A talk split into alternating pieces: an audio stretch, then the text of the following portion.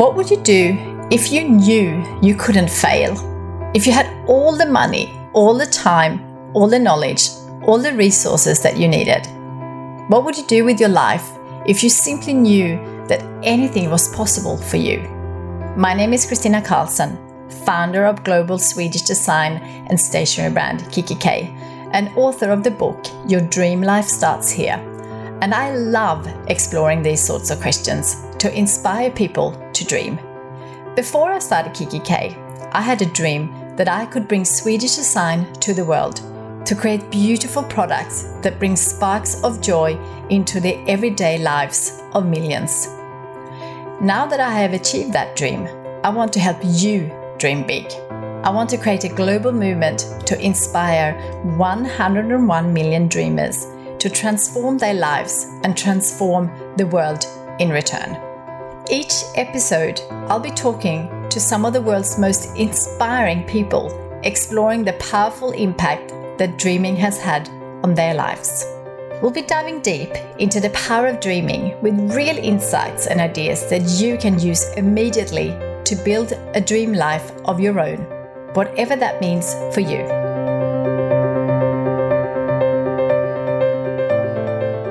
Hi there, and welcome back to another episode.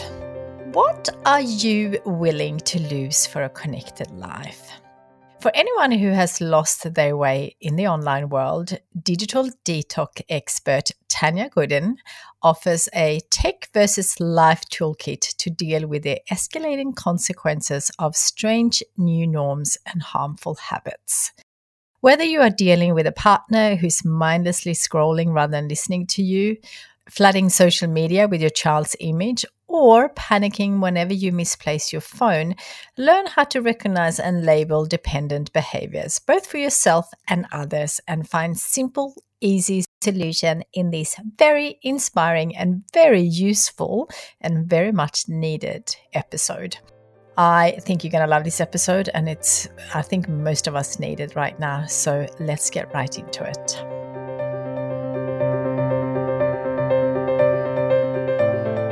Hi, Tanya, and welcome back. I'm so excited to have you. Oh, it's lovely to be back again. It's really great to be talking to you. Thank you. It's been a while, but after the last couple of years, I feel a lot of us have been glued to our phones more than ever. And also, you have, since we spoke last time, come out with a new book, which uh, the title spoke very well to me, uh, which is for, for the listeners, My Brain Has Too Many Tabs Open and How to Untangle Our Relationship with Tech. And I feel like it was kind of a perfect timing. I'm assuming you didn't really know much what was happening when did it actually come out? 2021? Yeah, I actually wrote it in lockdown. So I had to be careful not to refer too much to the pandemic because it's kind of about our universal experience with tech. But actually, yeah, it was an interesting experience for me writing it while a pandemic was raging around us and while, of course, we were spending even more time on screens than we had done before. Yeah, the title "My Brain Has Too Many Tabs Open" just really feel like even more now when you know I'm in a startup again and with a, a, very small team. So having too many tabs open is a very common thing for me. So let's first dive into why you wrote the book.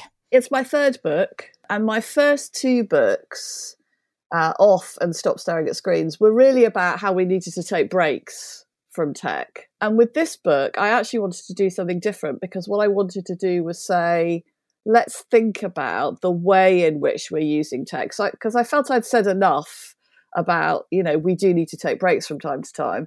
What I wanted to say was, well, how are we using it? And how has technology changed our relationships, our relationships with ourselves, our relationship with others, our relationships with work? And I've always been very kind of research and evidence based, and so much more research had come out about how we were using tech and how that might be impacting us in our work lives, in our personal lives. And the other thing was, I had this incredible collection of stories of people that I'd worked with over the past, it's really been a decade since I've been doing this. And they'd stayed with me, people who I'd met who told me about the struggles they'd had with tech in all sorts of walks of life. So I wanted to write their stories and I wanted to use them as a kind of springboard to saying to people, look, this is the problem this particular person had, but let's look at the kind of universal implications of that. And then what can we do about it? So it's very practical. It's not just kind of admiring the problem. I'm hoping within each sort of section to give people really practical, solid advice. Absolutely. It's fantastic. I just love the question on the back of your book what are you willing to lose for a connected life? Talk us through the consequences of our kind of bad device habits. When I say bad, I mean in terms of things that are actually not great for our relationships. Yeah, well, I, I mean, I actually start the book with the story that stayed with me the longest, which is a little nine year old girl. I was talking to a group of children. I do a lot of talks in schools as well as talks in kind of corporates. And this nine year old girl put her hand up and said, Can you help me? Because when I try and talk to my mum when she's on her phone, it's like she's in a bubble and I can't get through that bubble. I can't get her attention. I remember having a lump in my throat as I was listening to her because she was so earnest about it. And she was so sure that I was going to give her the magic answer of what to do to get her mother's attention. And actually, a recent piece of research said that 50% of UK children say they want their parents to use their phones less. So I kind of start with that as a big kind of flag to all of us who are parents that actually they are saying to us, we want your attention. You're spending too much time on these devices when we need you. So when I talk about what we're willing to lose, obviously I talk about couples. I talk about you know a couple that I've uh, dealt with as well, who both independently told me the other one was spending too much time on their phone. It was hilarious actually. They were both entrepreneurs running a business together. They'd invited me in to talk to their team, and the wife took me on one side at the beginning and said, Could you say something about, you know, using your phone at night when you're with your partner? And then the husband afterwards said, I'm so glad you said that because she has this terrible problem. So hilarious. You know, they were both feeling that the other person was ignoring them. So I think for me, you know, one of the big things we're losing is the quality and depth of our relationships. And, you know, as I always share when I talk to people, you know, the one thing that predicts our longevity, our the strength of our immune system, you know, the, our ability to cope with diseases is actually the quality of our close personal relationships. It's not our diet, it's not how much we exercise, it's how connected we are. There's warnings in all of us that actually we're storing up problems for the future if we're not really investing in those really important relationships. Absolutely. In my personal growth club, I have this book club, and we just read another great book called Let Go. And there was a chapter where the author is Hugh van Cuylenburg, and he shared how he was in the park and he got a little bit bored and went on his phone. And then his mum was observing that and saying that she felt sorry for all the parents because there's so many things that they're missing out on. So, what tips do you have for parents? That may not even be aware what they're doing in terms of missing out because i think we all struggle with this you know more or less. And i'm not sitting here saying my technology is perfect because certainly not but i'm definitely very aware. And you know when you see people in the parks and you see people even like when we're out, you know, eating dinners or breakfast, or uh, and you see even kids be on screens like while you're having a meal together, you know, when they're like two years old, which kind of breaks my heart. But what kind of tips do you have for parents when they don't realize what they're doing or missing out on? Yeah, I, I, mean, I think it's really easy, isn't it, to see it in other people? I think that's actually one of the big motivators for writing this book that I felt that we were all very good at pointing out all these habits in other people and not looking at ourselves. So I think I think the first thing is that we have to really look at ourselves and also, you know, if you're a parent and again this applies in a you know, if you're in a relationship, I think have the conversation. I think that's the first thing to do is to talk about how do we all feel, you know, as a family, how do we feel as a couple? You know, even ask your children. That that little girl was nine. I've had younger children than that say, you know, when I asked them in a class when I was speaking to, you know, even six year olds, how many of you, you know, think your parents are on their phones too much? You know, the raft of hands go up. So even at quite young ages, they can articulate that. So I would say talk to your children, talk to your partners, talk to your family. You know, it's one of the stories where I actually say, This is a problem I had. Somebody had to say to me, and it was about 10 years before the conversation I had with this little girl, Your daughter says that when you get home from work, you're spending a bit too much time on your phone. And that was such a shock for me. That was one of my big kind of wake up calls because I had no idea. So I would say, you know, have those conversations. And then I think it, it's going to sound really simple, but it's very difficult to ignore a device when it's in your hand or when it's about your person, when it's in a pocket. Even if you think you're putting it away, you're putting it in your pocket, you're not putting it on the dinner table. They're seductive devices. They're billion dollar industries behind making sure we keep picking them up and checking them. So actually the simplest thing you can do is to put it in a different room when you're with your kids and to maybe say, I'm going to make sure when they come home from school, you know, as they're, they're all now going out to school again, or, you know, for a certain time at the weekend, my phone's actually going to be separate from me because it's actually incredibly difficult to resist them when they're in your hand. So I would say, yeah, those two things that have the conversation, get everybody to talk about it, and then think of your your phone when you come in the door for at least a period of time, a bit like a landline. Think I'm going to put it in one location and then I'm going to walk away from it. And you'd be amazed how much easier that makes it then for you to kind of really focus on your family or your children. But walking around with it still in your hand, the temptation to keep checking it, surreptitiously scroll under the table, you know, pop to the loo. I've had so many people say to me, Oh, I keep it in my pocket. And then I say, oh, I'm just going to the loo and I quickly check my emails. You know, we're all aware that everybody's doing that. So I think the untethering is probably a really good tip for parents. Yeah, yeah, I find that too because I actually can't have it. I sometimes, if no one is around when I cook dinner, I listen to a podcast or an audiobook. But if they're around, I need to put it away because it's also so easy just to say, "I'm just going to do one more thing." Yeah, I'm just going to, one you know, thing. yeah, exactly. yeah, yeah.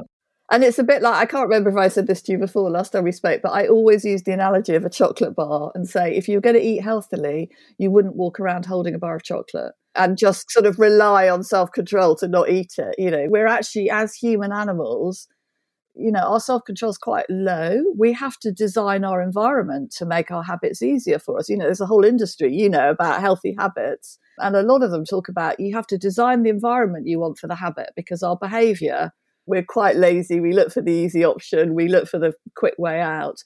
So if you're designing your habit at home, you're designing your environment around setting limits around your smartphone actually putting it in one location so you can walk away from it is a really good way of getting your you know environment working to support your habit absolutely. And i think sometimes we actually just are not even aware that we you know i find myself often just trying to do something quickly and then all of a sudden i'm there scrolling instagram or something that i did not have the attention i think sometimes it just goes on automatic so that's something i try to do at night as well not perfect at it that's for sure but it's well none of us are that's yeah. the thing. I don't think any of us are. Yeah. Another thing you bring up in your book is news and obviously fake news.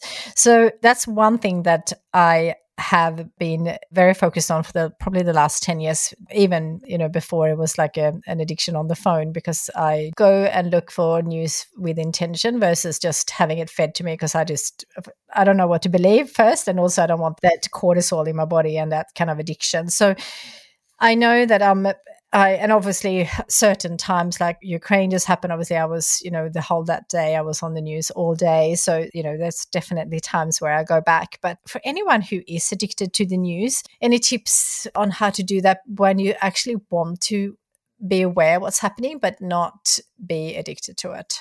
Yeah. So I think the way the online environment works is that it rewards outrage. It rewards you know the worst possible stories. So those are the ones that we see in our news feeds. We see the most outrageous the most shocking the most horrifying stuff. And actually viewing that 24-7 is so unhealthy. I, I actually know quite a lot of journalists who work in this kind of area professionally and they have to take breaks. You can't go report on a war and do it non-stop. You have to take a break from it. You know the trauma is just kind of too much and I think we're in danger of traumatizing ourselves because we're not treating ourselves like that. We're thinking, oh, you know, we need we need to have all this information all the time. I would say to everyone, you know, you've got to set a boundary around when you check the news. I was saying to someone the other day, you know, when I grew up, we watched the six o'clock news. I remember that. I don't know when the main bulletin was in Australia, but ours was six o'clock, then one at 10 o'clock, I think. And 10 o'clock was always a little bit late for a school night. So we, would watch the six o'clock news and then that would be it. There'd be no news for the rest of the day, you know, unless you picked up a newspaper.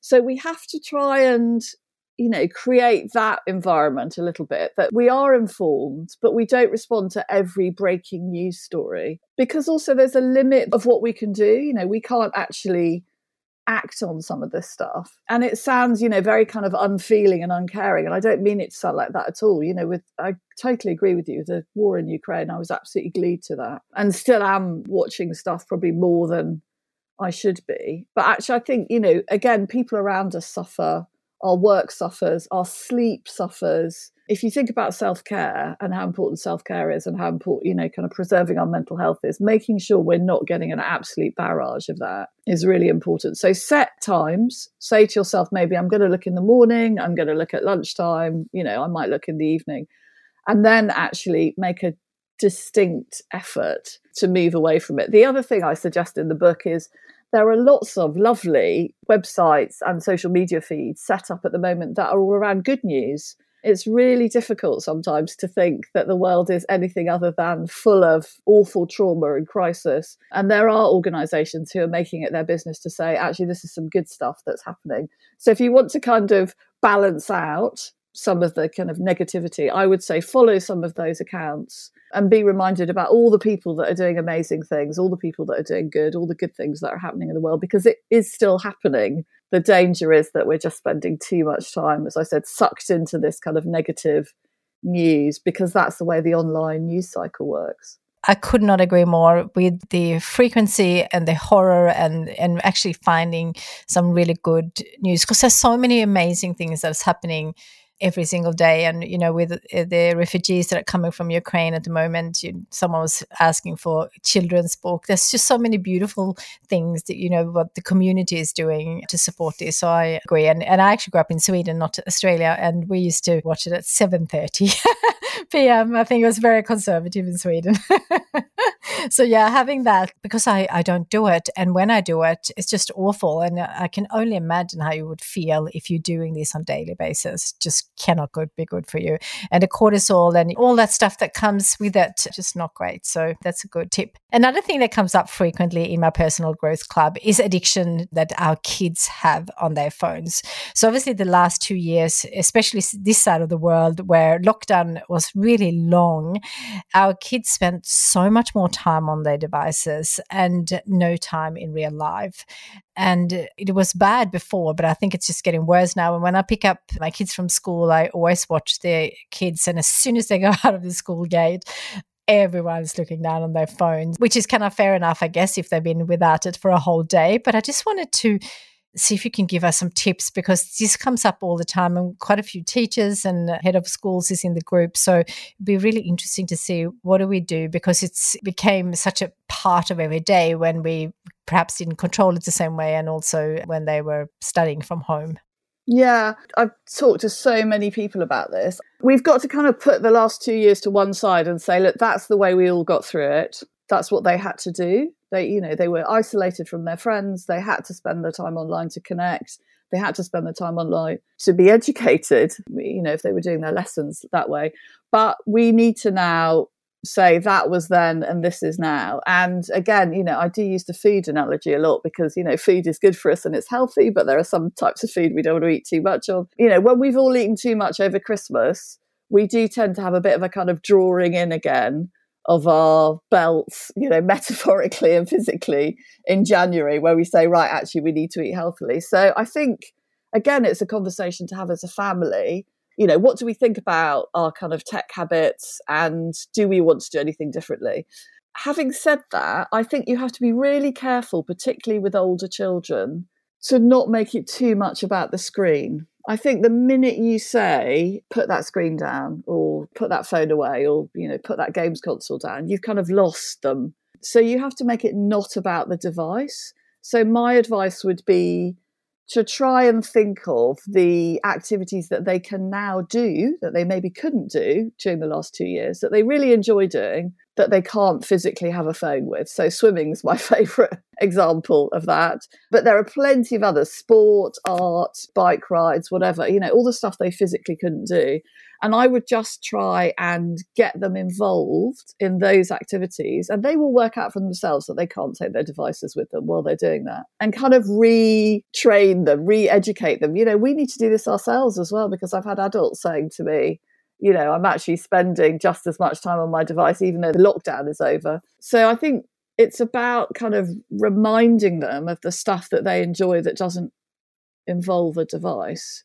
But you know i think it's a family conversation. And if you have that conversation with your kids you've got to be prepared that they say well if you want me to put it down you have to do it too that can be really difficult for parents. I've had parents you know come up to me and say you know but my daughter just doesn't understand. I have to use my phone for work email or i have to do this. And i say children copy what we do not what we say. So if they see us picking up our phones every five minutes, the minute we sit down, waiting for something, taking our phones out of our pockets, they're going to do that too, regardless of what we're saying. So we have to be really careful that we're modeling the right behavior and not pointing the fingers just at them. So, you know, if we open up that conversation, we've got to be prepared to hear what they say. But I would say, you know, try and get them involved in stuff that you know they love doing, that they can't take their devices with them. You know, younger kids love cooking, don't they? you know, let's make some pizzas together, all that kind of stuff. Older kids going to the beach, swimming, cycling, stuff that isn't about being on their device. You know, I, I think we've got to be really careful not to blame them for the fact that they're doing something that was the only thing they could do for the last two years. We've got to make them not feel bad about that and just say, come on, you know, let's think about all the stuff we can do now. The world's opening up again. Yeah, we have sometimes screen free days, and it's amazing what creativity comes out of them. And it's so easy if you let them be on the screens for too much that they actually don't feel, really feel like doing anything else. But it's so valuable and also going out in nature and actually having it's okay sometimes to not to document every photo, even if you see the most beautiful view. You don't always have to have the phone with you.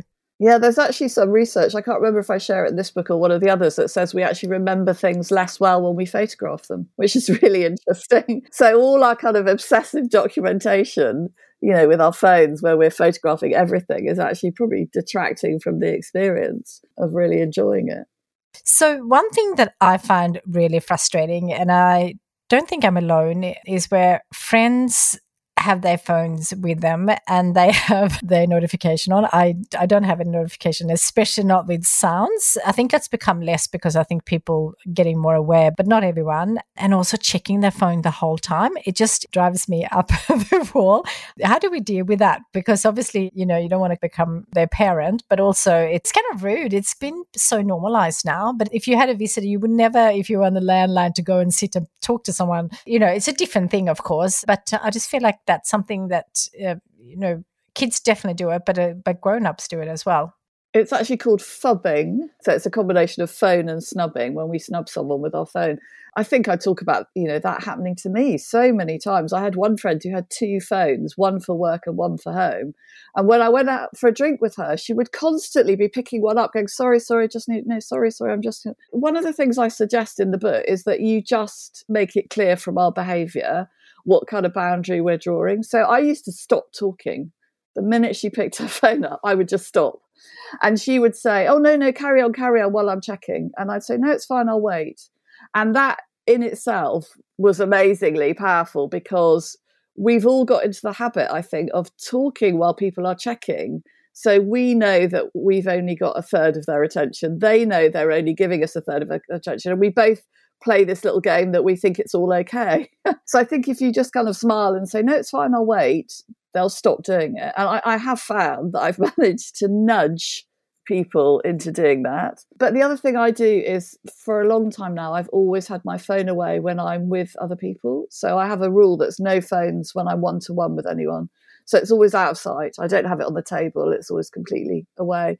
And I never told people that that's what I was doing, but I noticed over time that more and more of them started to copy me because I didn't have my phone out. They would put theirs away.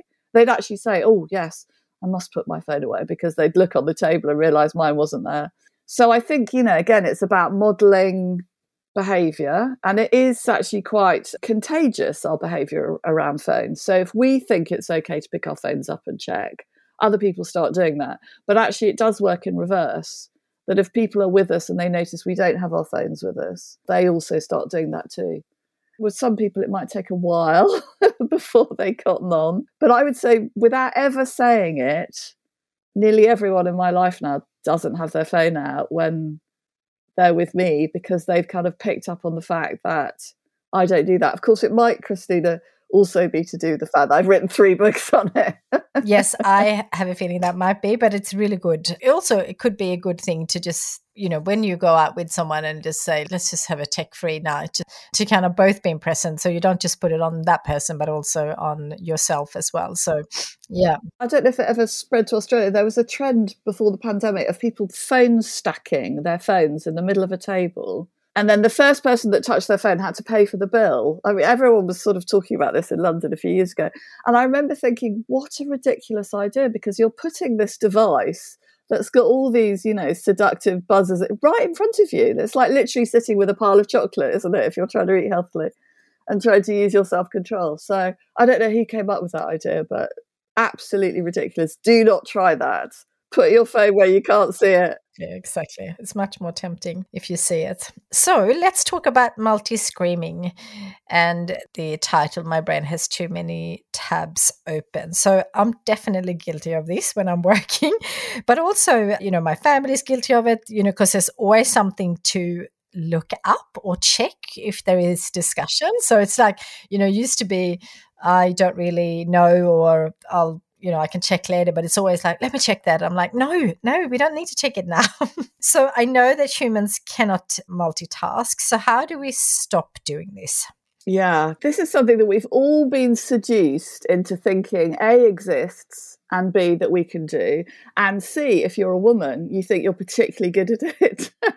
so this is a bit depressing for any women listening to this that you know we've been telling ourselves for years we're better at multitasking than men. Actually none of us are any good at it. It just comes down to the same principles that we have to make it difficult to multitask. So one of my favorite pieces of research that i quote in the book that seriously anyone who's heard me speak more than once will be bored with this story but actually comes from the university of texas at austin where they looked at the fact that if you're trying to work or do something that's quite difficult on a laptop and your smartphone is visible, even if it's only face down and switched off, and let's be honest, how many of us ever switch our smartphones off? We might have them face down, but they're not switched off. It's reducing our IQ by about 10 percentage points. So, actually being able to see our smartphone when we're trying to focus on something that's actually quite demanding is actually literally making us dumber. That's what the research proved. So we're not always working at that peak focus, are we? That peak, I've got something that's quite challenging and demanding, and I really have to focus on it because it needs all of my attention. But when we are doing that type of work, our smartphones have to be completely out of sight. Actually, the research showed that they have to be in a, a separate room. They looked at three different locations one face down and switched off on the table, one in the same room as you but invisible, so in a drawer or bag, and the third scenario was in a different room. And only when the smartphone was in a different room, they found the subjects in their research had the same IQ available. So if you're doing something that's demanding, that's challenging, make sure your smartphone is completely out of sight. Make sure you shut down as many tabs as possible and just focus. And some of you will know about the Pomodoro method, which is about you do that for brief periods of time. So we can't do that for three hours at a time, but we might be able to do that for 10 minutes and then go and do something else then you know if we want to go and check our smartphone look at something else. But i think you know it's about again creating the environment creating the habit. If you sit in front of a tv screen with your laptop and your phone so i was watching this drama last night quite a complicated spy drama and the plot was quite kind of convoluted but i was also on my phone. And I realized I had to stop twice and rewind and go back because I thought I've completely missed what's going on in this drama. And I thought, I know why that is. It's because I'm not really paying attention. I wasn't really paying attention to what was going on the screens. I wasn't enjoying it in the way that I normally would. I was distracted by what was going on on my phone. So, if that's okay, if we're happy to have those evenings where we're kind of flitting like a butterfly between one thing and another, that's fine. But we need to be a bit more conscious about it and say, okay, today I'm focusing on something. I, I want to watch this. You know, it's something I've really enjoyed. I'm going to completely focus on the last 30 minute episode and put everything away. Or I've got to write this document. It's really important to me that I get it right. I'm going to put my smartphone in a different room. So the too many tabs, you know, we have to learn how to close down those tabs and be quite conscious about it. But what I'm not saying in the book is we have to do that all the time. We need to choose the times at which we're working with our most focus and make sure those are really working for us. Yeah, yeah. I have a thing where between nine and ten thirty, I do not check my phone and I focus on my most important project. And it's it's just it's so great when you actually put the phone away because it's so easy. Because sometimes I'll, I'll, be like, oh, I need to check that, but then I'm like, I just write it down because otherwise I just know that if I have put my phone next to it and need to check something, I will just go somewhere else. it's amazing how much you get done in 90 minutes when you're just completely focused. I think there's a real problem with focus and attention. I mean, it's Cal Newport, isn't it, who says that, you know, being able to really focus will be a superpower in the 21st century because we're all losing the ability to do that. And, you know, two of my favorite statistics are the average work email is now opened within six seconds of it being sent. Six seconds. But then it takes 25 minutes to get back into your kind of peak focus. So if we're answering emails or even just opening emails and looking at them or looking at text or looking at DMs or WhatsApps constantly throughout the day, but it takes us 25 minutes to get back, you know, no wonder we're not actually doing, you know, getting very much work done. Yeah, it's quite crazy. So I didn't know that statistic. I wish I kind of didn't, but yeah, it's absolutely crazy. So thank you for sharing that. Let's quickly talk about trolling. I've been very lucky so far, touch wood, but I have seen some trolling obviously online. Most of us have. So how do we deal with those kind of comments and those kind of way of people behaving? You know, it's the sad fact of life online that it happens. And it's more likely to happen to you if you're a woman and it's more likely to happen to you if you're a member of a ethnic minority. I would say that the good news is there are more and more tools now that have been introduced by the tech companies to help block persistent trolls and you know i was looking at my own block list not that long ago and thinking oh my god there's just so many accounts on it that you know clearly over the years this was looking at my twitter account that i'd blocked for various kind of comments. I would say don't engage with trolling that is just gratuitously offensive. So if somebody you know posts a comment on something you've written that says you know what the hell would you know about? or you're talking rubbish or those are the comments you absolutely do not engage with you just ignore. You know you block if they're persistent. If somebody's genuinely asking you for clarification or saying, you know, I don't believe that piece of research or, you know, what evidence have you got or something, you know, by all means, but be alert to the type of troll or the type of person online that's trying to suck you in and then waste hours of your time, um, which has happened to me. And they're clearly just, you know, trying to cause problems. I think one of the really effective things we can do is we can show support to other people where we notice they're being trolled. So I think I talk about this in the book that actually I might not have talked about this actually, but it, I mean, it happened to me. I had a, a incident a few years ago where somebody was trolling me quite badly, and I actually had a message from another woman in the industry who sent me a direct message who said, "I can see what's going on."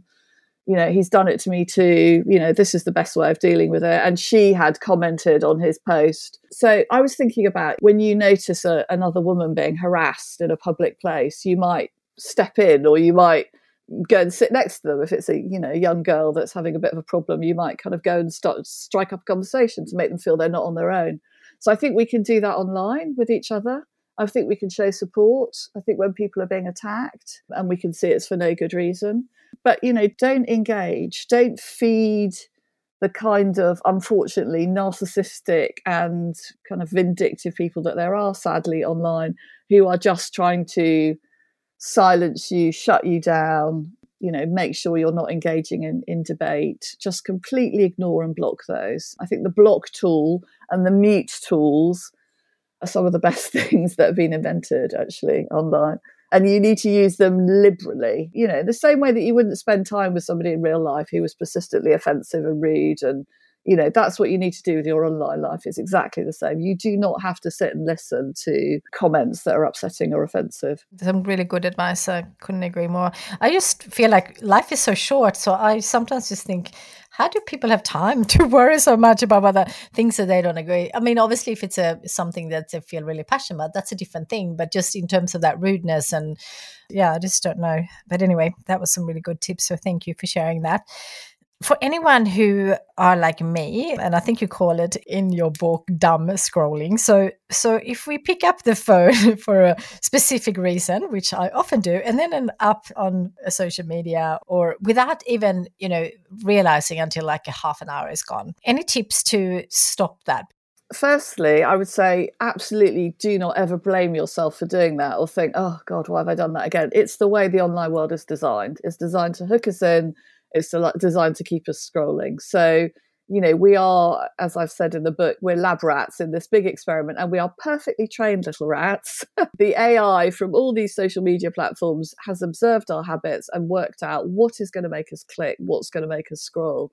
So that's the first thing to remember that it's a very powerful engine. And, you know, once we get sucked in, self control, you know, awareness, they're incredibly difficult against this very sophisticated machine that has been honed over, you know, decades now. So it's about making ourselves conscious. We have to be conscious and not automatic. And sometimes the best way to do that is, you know, by really cl- clunky old fashioned tools, which might be around setting a timer on your phone so, you know, you might say, right, I'm going to go and check social media. I'm going to scroll. I'm going to set a timer for 30 minutes or 15 minutes, and then it's going to go off. And the chances are the first time it goes off, you're just going to dismiss it and carry on. But you need to keep doing that. You need to keep finding ways. Some people use that rubber band around their wrist technique, don't they, to kind of ping when they're doing something that they, they want to stop doing. You need to find what works for you to keep reminding yourself actually i you know i've done this longer than i intended. And the, the first thing to do is just be really intentional. How long am i going to do? Every time you pick the phone up think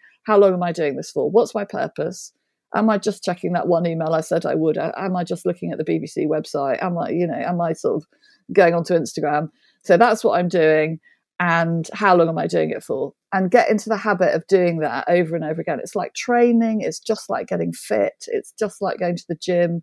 You're doing a couch to 5K for your phone habits. So you start small and you say, every time I pick up the phone, and you're not going to do it 100%, anything like 100% the first time you try and do this.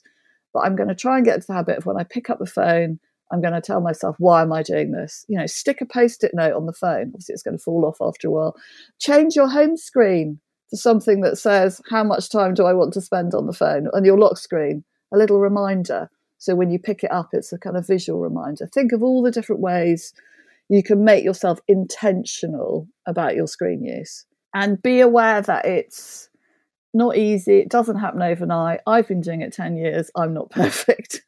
I still have those moments. I pick it up and then, you know, I get to the end of the journey and I've still been on the phone. I haven't looked out the window. One of the things I was talking to a group in a workplace about recently was about creativity, the, the loss of creativity and the staring out the window moments. It's worth reminding ourselves sometimes why we don't want to do that scrolling. You know, what's the behavior we want to move towards, not just the behavior we want to move away from. And the moving towards stuff is about creativity and problem solving. So, you know, you think about all those times you look out the window of a train or you look out the window of a car and you kind of dream and you go off. That's when our brain is being really creative. That blank sheet of paper, we talk about having a blank sheet of paper, don't we, when we're trying to come up with new ideas, or looking at a space on a wall, a white space. And we need to create those spaces for our brains because that's how we're creative. That's how we solve problems. That's, you know, the solution to the thing that's really been bothering us suddenly pops into our head when we're staring out the window on a car journey. So I would say, you know, as well as the tools around being intentional, just think what's the behavior I want to replace it with? You know, do I want to do a bit of daydreaming because actually I'm not coming up with ideas anymore? I think that was one of the motivations for me in in going down this whole journey was 10 years ago, a little bit more than that. I thought actually I'm not having any ideas. I've kind of run out of ideas. And I thought, you know, is it just I'm getting older and you run out of ideas? But I did have a hunch that it's because I was filling my brain all the time with information and not allowing those pauses. And so I did quite a long digital detox for three months. I've never done one that long since. And I cannot tell you the ideas. I mean, I came back with an idea for a new business. I came back with the idea for my first book. You know, all the things that I do now, a lot of them came from that that three months where I just allowed myself to dream. It's what you talk about all the time. Absolutely. Digital detox was actually my next question. One of the things that I think I might have shared that last time when we spoke is I went on a digital detox and I went away for a few days without my phone. And that was so amazing. And that's how I came up with my book, uh, Your Dream Life Starts yes, Here. And I, I had do lots, remember. Yeah. yeah. That was when you were on my podcast, I think. Yes, yeah, yes, exactly. Yeah, yeah, yeah, yeah and it's interesting because in the book club it's a personal growth book club we are currently or just started now for april reading um, the happiness plan but it's uh, by the founder of uh, mindful in may which is all about meditation and being mindful. And i feel like this goes so hand in hand. That's why i wanted to have you on now because i feel like when we are actually going inwards it becomes so much more powerful if you actually take away some of the devices just for certain periods even if it's not a whole whole complete detox, but just to really have time to think because when you meditate, you just there's so many amazing ideas that comes up and it's really good to continue that on. So maybe you can share a little bit about your digital detox or some tip for anyone wanting to do that while they're doing this um, mindful in May. So I think it's really interesting that the mindfulness movement has really boomed in parallel with our adoption of tech. And I don't think that's an accident. I think it's because we have all realized at some level we're not being mindful and we're not allowing those spaces in our brain. When I did my very first digital detox, that was three months. So it seems really extreme. but I felt like, you know, I was running a tech company. I felt completely overwhelmed. I felt I was unable to put down technology. And I felt so much for suffering. You know, I, I said, I've talked about not having any ideas, people telling me that, you know, my children had said I was spending too much time on my phone, I wasn't sleeping. And I thought, you know, I've looked at every other aspect of my life, but I haven't looked at my tech habits what I suggest to people now is, you know, when you talk to people about doing a digital detox, often they think, well, you know, I can't do a week, I can't do a month, you know, it's unrealistic. So I would say that digital detox is about taking small steps of being screen free. And one of the first things I did before I, you know, did this three month was I walked to the corner shop and left my phone at home which seems, you know, ludicrously simple. But for anyone who's over connected with their phone, they'll know the anxiety of stepping out of the house without your phone. And it's not rational and it's not, you know, logical. Mine was less than a five minute walk into the shop, couple of minutes buying a thing of milk, coming back.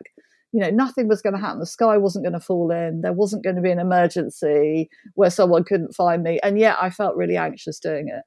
But the more times I did it, the easier it got. So I would say if you're the type of person that's going to find it really difficult to do it for a day or an hour, do some small steps. Um, so think about all the times in your day when you can carve out mini digital detoxes before you maybe build up to doing a full day. And it's a bit like, you know, couch to 5King again around digital detox. So, you know, can you not check your phone or not have your phone in your bedroom, for example, overnight. Or, maybe try that one night. Or maybe plug your phone in the opposite side of the room to your bed so that it's more difficult to get out and check it.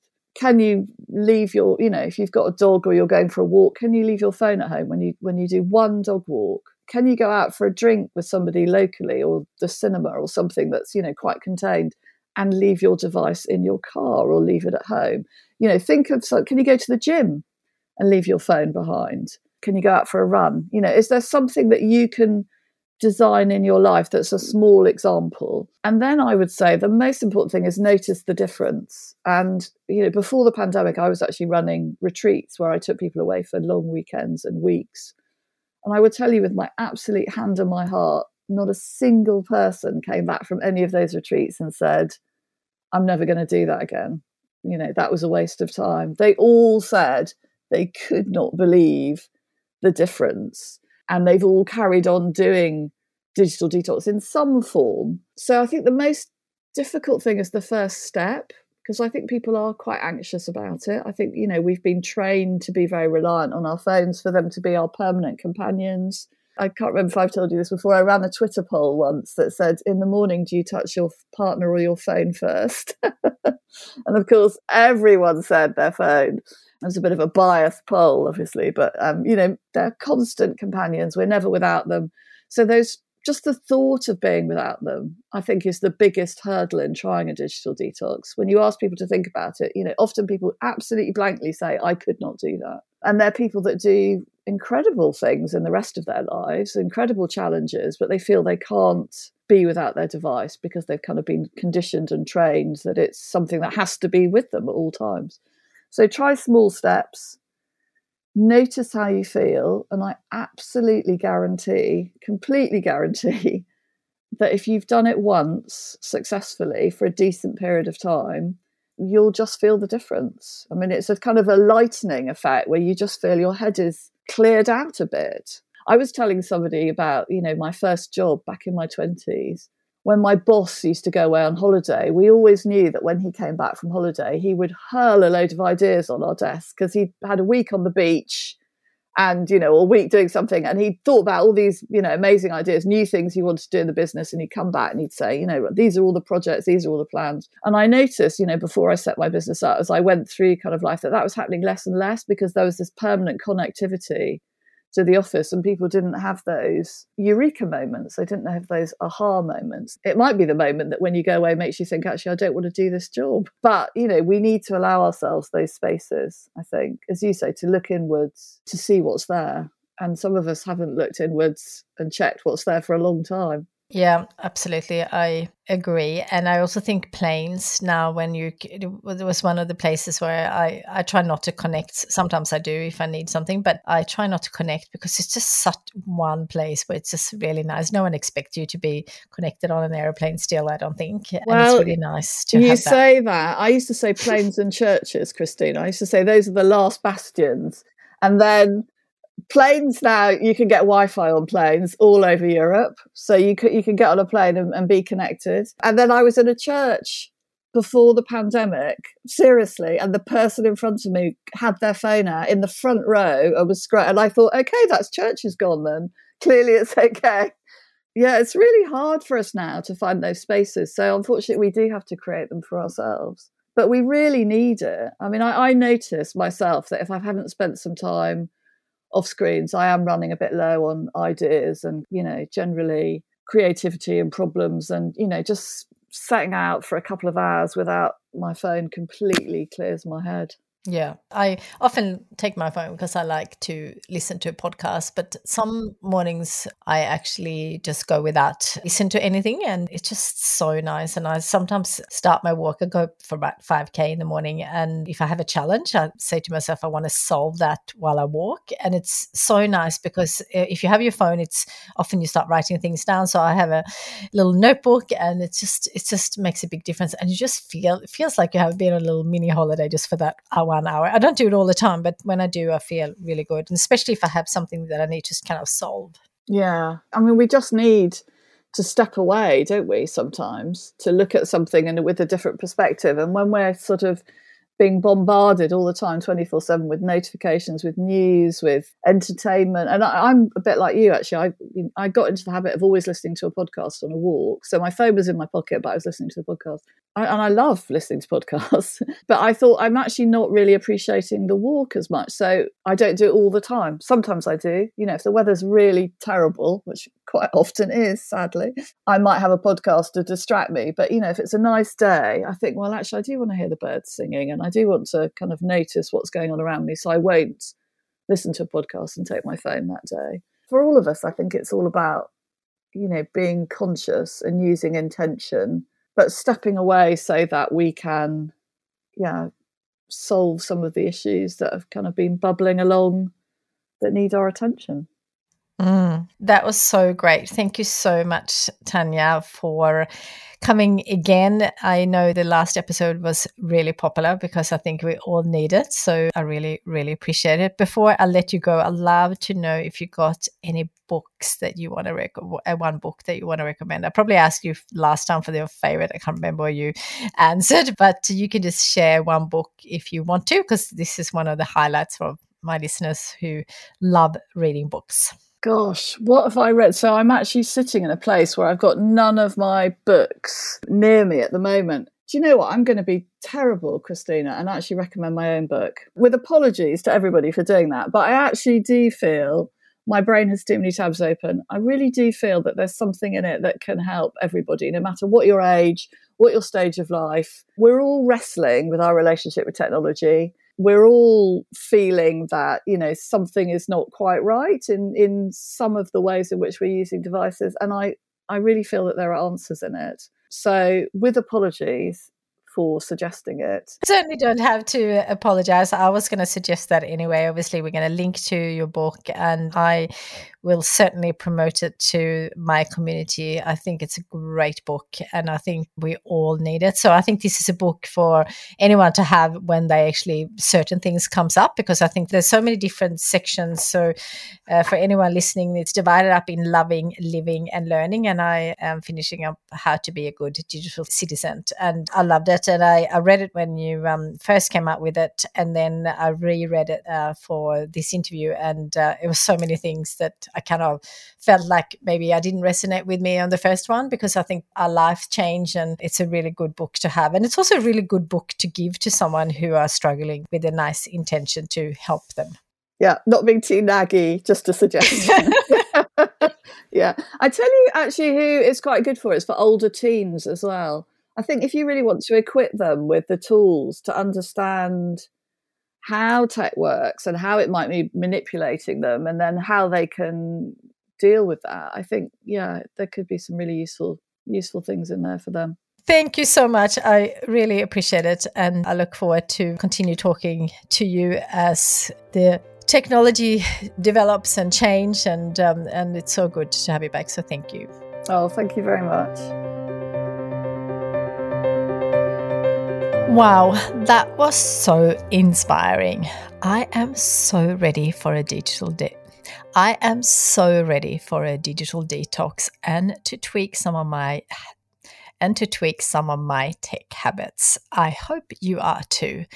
I would love to hear from I would love to hear what you took out of this session. Please let me know in the Dream Life private Facebook group. If you are not in there yet, I will link to it in the show notes.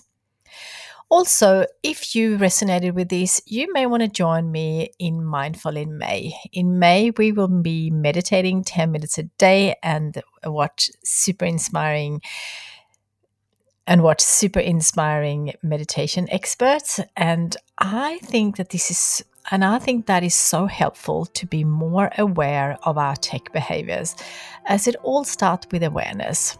I will link to Mindful in May in the show notes, or you can just go to thedreamlifestore.com and click on the link there. Lots to think about after this episode, no doubt. Have a wonderful week, and I will see you next week. Thank you so much for tuning in.